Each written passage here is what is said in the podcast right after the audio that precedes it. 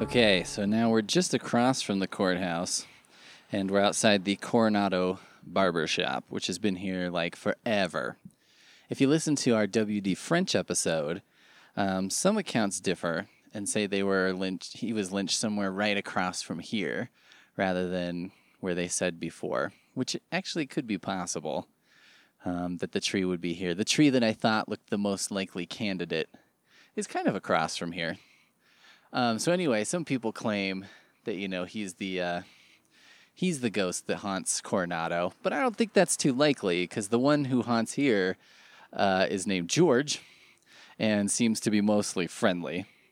Um, the owner, Stephanie Hayes, named him George. Um, she says, I had some customers in here one afternoon, and suddenly we heard crash. I went to the back room and found a hammer lying on the floor. It had fallen off a shelf, and there was no one around, and no other way into that room. And she says, laughing, that hammer wasn't touched by anybody for six months. Which I was like, this is a great excuse if you don't want to clean your house, is to be like, I think a ghost did that. There's no fucking way I'm touching that shit. I know there's a mess here, but uh, I fear that in cleaning that mess, I will make a terrible mistake. I don't know. I don't know if it would work, but it's it's worth a shot. Um, there's a lady who works there who's been there for 16 years, named Ray Ann, and she says uh, one of the things she did every night, she took the blades out of the clippers. And then one morning she came in and mysteriously all the blades were back installed in the clippers.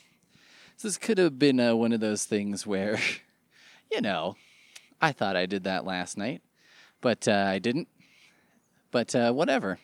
They're back in the clippers. That seems like a pretty friendly thing to do, although if a ghost did that shit, I'd be like, hey, can you reinstall the blades?